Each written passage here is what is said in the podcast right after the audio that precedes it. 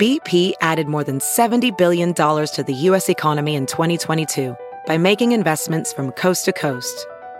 Investments like building charging hubs for fleets of electric buses in California and starting up new infrastructure in the Gulf of Mexico. It's and, not or. See what doing both means for energy nationwide at bp.com slash investing in America.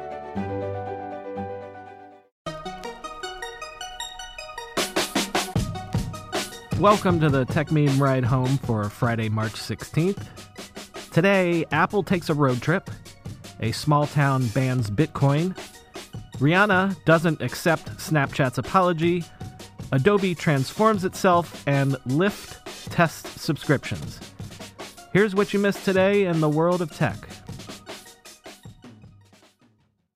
Apple this morning sent out media invitations to a March 27th event in Chicago which it said will focus on, quote, creative new ideas for teachers and students. The event will be held at 10 a.m. Central Time at Lane Tech College Prep High School in Chicago. This, of course, set off a flurry of speculation as to what Apple might be announcing. Apple has been rumored to be working on cheaper MacBooks and iPads recently, and Apple has been trying to position the iPad as a classroom tool for several years now. And some rumors have suggested that Apple wants to bring the entry level model of the iPad down to a $250 price point, which would be lower than the $329 price point that iPads currently begin at.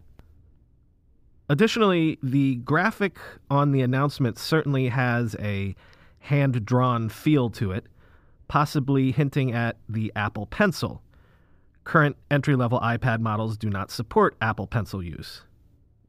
Aside from the graphic, the only information that can be gleaned from the announcement was the statement, let's take a field trip, and the invitation to, quote, join us to hear creative new ideas for teachers and students.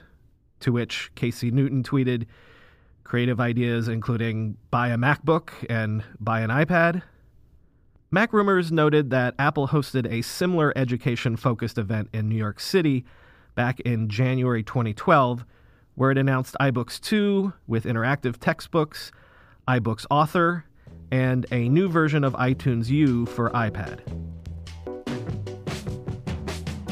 If you remember, last Friday, I suggested a long read to you about what happens when Bitcoin miners descend on your small rural town to take advantage of your cheap electricity? Well, there's been a real world follow up to this story. Motherboard reported that on Thursday evening, Plattsburgh, New York, became the first municipality in the U.S. to explicitly ban Bitcoin mining in its jurisdiction. The city of Plattsburgh voted unanimously to impose an 18 month moratorium on Bitcoin mining which had been proposed by Plattsburgh Mayor Colin Read earlier this month after residents began reporting wildly fluctuating electricity bills. Interestingly, the ban only extends to new Bitcoin mining operations. Existing miners will be grandfathered in and can continue what they're doing. According to Mayor Read, Plattsburgh has some of the cheapest electricity in the world due to it being located near a hydroelectric dam on the St. Lawrence River. Residents of Plattsburgh only pay 4.5 cents a kilowatt hour, while the average U.S. resident pays slightly over 10 cents per kilowatt hour. And industry in the town only pays 2 cents per kilowatt hour. This low rate was originally set in an attempt to encourage factories and other industrial operations to locate in the town. But as Bitcoin mining is a hugely energy intensive endeavor, Bitcoin miners were also strongly incentivized to set up shop in Plattsburgh in order to lower their costs. I've been hearing a lot of complaints that electric bills have gone up by 100 or $200, Mayor Read told Motherboard. You can understand why people are upset. According to Motherboard, a single Bitcoin mining operation owned by a Puerto Rican company called CoinMint used up roughly 10% of the city's power budget in January and February. The problem is, Plattsburgh itself only has an allotment of 104 megawatt hours of electricity per month. So when Plattsburgh goes over the allotment, as it did in January, it has to buy electricity on the open market and then pass the cost on to consumers and residents. That's why people were reporting higher utility bills seemingly out of the blue. The 18 month moratorium might be something of a cooling off period as city officials have pledged to work with local Bitcoin miners to develop a long term solution. And the local miners, though they opposed the ban, said they were willing to work with the city to come to some sort of an equitable arrangement, possibly including paying directly for energy overages. Snap had to apologize for running an ad that many people found offensive. The ad was for a smartphone game called Would You Rather that appeared inside Snapchat over the weekend. The ad asked users if they would rather slap Rihanna or punch Chris Brown. If you weren't aware, pop star Chris Brown was arrested in 2009 for physically assaulting pop star Rihanna. Snapchat pulled the ad on Monday, blocked Would You Rather as an advertiser, and said, quote, the advert was reviewed and approved in error as it violates our advertising guidelines. And in a statement to E! News on Thursday, a Snap spokesman said, quote, This advertisement is disgusting and never should have appeared on our service. We are so sorry we made the terrible mistake of allowing it through our review process. We are investigating how that happened so we can make sure it never happens again. End quote. But that apology was not enough for a lot of people, not the least of whom was Rihanna. Chelsea Clinton tweeted, Just awful. Awful that anyone thinks this is funny. Awful that anyone thinks this is appropriate. Awful that any company would approve this. Chris Brown responded through his lawyer, Mark Geragos, who told E! News, quote, Whoever posted this at Snapchat needs to be slapped. And Rihanna refused to accept any apologies, taking to Instagram stories with the following statement. Now, Snapchat, I know you already know you ain't my favorite app out there, but I'm just trying to figure out what the point was with this mess. I'd love to call it ignorance, but I know you ain't that dumb. You spent money to animate something that would intentionally bring shame to domestic violence victims and made a joke of it. This isn't about my personal feelings, because I don't have much of them, but all the women, children, and men that have been victims of domestic violence in the past, and especially the ones who haven't made it out yet. You let us down. Shame on you. Throw the whole app apology away. Of course, the fact that Rihanna took to Instagram stories, which many consider to be a copycat product of Snapchat, to release this statement had to provide a little extra sting. Adobe announced after the bell yesterday that it beat estimates on its Q1 revenue numbers, seeing sales of 2.08 billion, up 24% year over year. Now, 24% growth is impressive, but companies announce earnings beats all the time. So, why am I highlighting it? Well, I'm taking note of it for the same reason that other people did overnight because Adobe's example represents a rare instance of a company almost totally successfully transitioning itself to a new business model. Inside Adobe's numbers is an interesting metric. Adobe's total revenue was up 24% year over year, but subscription revenue of 1.79 billion was up 29.6%. So subscription revenue was the vast majority of Adobe's overall revenues with product revenue only coming in at 171 million, a drop of 6%. What this all means is that Adobe has successfully transitioned to the cloud. Like any other software company 10, 15 years ago, Adobe was all about developing software, putting it on disks, packaging it in shrink wrapped boxes, and selling it to consumers that way. Over the last several years, however, Adobe has changed that model to a yearly subscription one where Adobe apps can just show up on whatever device you're using. All your files can be stored in the cloud and can follow you around from device to device. It's a completely modern, software as a service, platform agnostic strategy. And it seems to be working. Adobe stock has jumped 25% so far this year, and that's after surging 70% last year. On Twitter, former consultant Rob Adell said, quote, Adobe's successful transition from a perpetual license to a software as a service model will be taught in business schools for decades. Tyler Hogge tweeted Adobe completely reinvents itself over the last six years and just crushes. And the great Owen Williams at OW tweeted What's fascinating about this is Creative Cloud is barely software as a service, and definitely not good, but it still earns dollar signs, dollar signs, dollar signs, dollar signs. Lyft is apparently testing a monthly subscription plan for heavy users of the ride hailing service.